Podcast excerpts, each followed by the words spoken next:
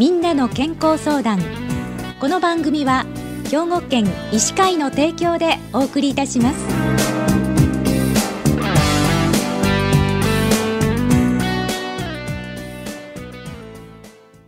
みんなの健康相談ご案内の広市加子です。今週は兵庫県医師会の予防接種委員会委員でいらっしゃいまして神戸市中央区兵庫県立子ども病院感染症内科部長でいらっしゃいます笠井正史先生にお話をお伺いします。笠井先生おはようございます。はいおはようございます。よろしくお願いします。こちらこそどうぞよろしくお願いいたします。え今日は今年のインフルエンザワクチンについてお話をお伺いするんですけれどもこのインフルエンザっていうのはどんな病気なのか改めて教えていただけますか？インフルエンザとはインフルエンザウイルスによって起こる呼吸器の感染症でこれまでは毎年必ず冬に大流行してきた感染症です。ところがここ12年は流行のパターンが異なりました、うん、2019年のシーズンの流行は小さく2020年のシーズンの流行は全くありませんでした、はい、インフルエンザというのは基本的に他の風邪のウイルス感染症と同様に軽症で自然治癒する病気です。しかし普通の風邪と少し異なるところがありますそれは突然の高熱で始まり頭痛関節痛悪寒などの全身の症状を伴うことです。すなわち普通の風邪よりしんどい元気のなさが目立つこと。鼻重や咳は発熱してから出るということが少し普通の風邪とは違うところです。そしてインフルエンザウイルスは一部の患者さんでは中耳炎肺炎心筋炎脳炎脳症などの合併症を引き起こして重症化することがあります。特に重症化しやすいのは小さな子どもさん基礎疾患のある患者さんご高齢者様そして妊婦さんです。現在インフルエンザの原因になるウイルスの方は3種類ありこの3種類のウイルスの形や性質が年々少しずつ変わるので感染の予防を100%するのは難しい病気です。電波力が強く集団で一気に感染が広がります。このようにインフルエンザとは少し怖い病気ですがワクチンで予防できる感染症であるということをよく知っておいていただきたいと思います。じゃあインフルエンザのワクチンは打った方がいいんでしょうか？打つべきだと考えております、はい、その理由はインフルエンザワクチンで発症予防が可能。そして重症化予防が可能な感染症だからです。発症してすぐにインフルエンザのお薬を服用しても肺炎や脳炎脳症などの重症化を予防することはまでは期待できません。ですのでワクチンを打っていただくということが大事となってきます、うん、あくまでインフルエンザの根本的対策はワクチンと手洗いとマスク着用などを含む咳エチケットが重要です。じゃあのインフルエンザワクチンには効果はあるんでしょうか？あります。65歳未満の健康な成人では流行しているウイルスとワクチンに含まれるワクチンのタイプが十分合うと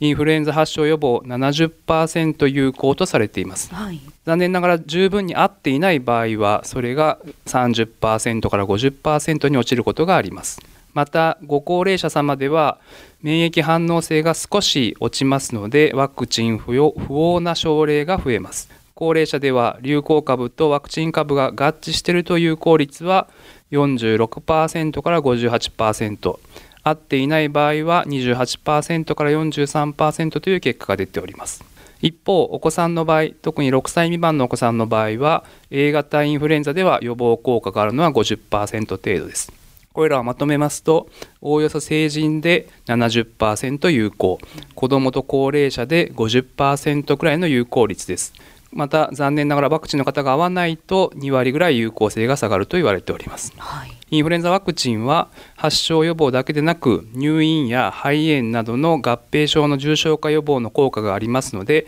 接種することをお勧めしたいと思っております。また妊娠中のお母さんがワクチンを受けることで生まれた赤ちゃんにも予防効果があると言われております。じゃああのインフルエンザワクチンをてはい。けない人っていらっしゃいますか、はいえー、結論から言いますとインフルエンザワクチンを打ってはいけない人はほとんどめったにいらっしゃいません。ほぼ唯一の例外と言えるのは過去にインフルエンザワクチンを打ったことでその直後にショックなどの重症アレルギーになった方が、えー、打ってはいけない方になります、うん、もちろん今風邪など発熱しているなどの急性の疾患に罹患されている方も避けるべきでしょう逆に言いますと風邪をひいて咳が残っている程度であれば接種に影響は及ぼしません。かかりつけの先生にご相談いただければと思います。また強い卵アレルギーの方は正式に打ってはいけないということではないのですがかかりつけの先生ともご相談してください。あの新型コロナウイルス感染症が流行している今年の冬におけるインフルエンザ対策についてお聞きしたいんですけれどもまずこのインフルエンザ今シーズンは流行しますか？大変難しい質問だと思っております。はい、これまでは、えっと、インフルエンザ流行が小さかったというここ1、2年の傾向があったと最初に申し上げました。はい、しかし、まあ、何とも言えないのところが正直なところです。特に2年前のコロナウイルス感染症が始まった頃は確かに流行は小さかったんですけれども理由は分かりませんがインフルエンザそのものの事情で少なかったのではないかとも言われております。さまざ、まな要因がありえますのでぶっちゃけですが今年流行るのか流行らないのかに関しましては正直蓋を開けてみないとわからないとしか言えません。じゃあの流行した場合ね重症患者さんっていうのは増えますか？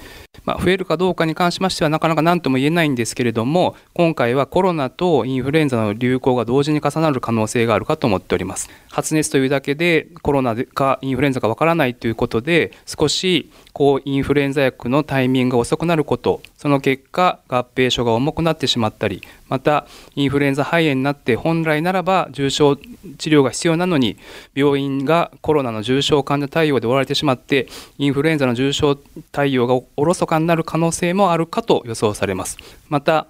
患者さんの多くは小児です、えっと、インフルエンザのについて免疫がついていない子どもたちが多いということになります。そうしますと、え患者さんの数が一気に増えてしまうということも予想されますので今年のインフルエンザの流行が出た場合に子どもの中で大流行が起こってしまうことは十分懸念されます。なるほど。じゃあ最後に今シーズンのインフルエンザワクチンのタイミングいつ頃接種すればいいですか？えっとまあ、こういったことで、まあ、どうなるか予想できないという事態ですのでやはりこういった時は特に大きく動かずに通常通りの対応で良いと思っております。すなわち10月の下旬か11月の上旬にかかりつけの先生たちの方で接種可能となったタイミングでできるだけ早く接種していただければというふうに思っております。ワクチンとの同時接種はできないんですね。現在コロナワクチン新型コロナウイルスワクチンに関しましては他のウイルスとの同時接種に関しては進められておりません。わかりましたありがとうございました、えー、今週は兵庫県医師会の予防接種委員会委員でいらっしゃいまして兵庫県立子ども病院感染症内科部長でいらっしゃいます笠井正史先生に今年のインフルエンザワクチンについてお伺いしました。今日はお忙しい中をありがとうございました。はいありがとうございました。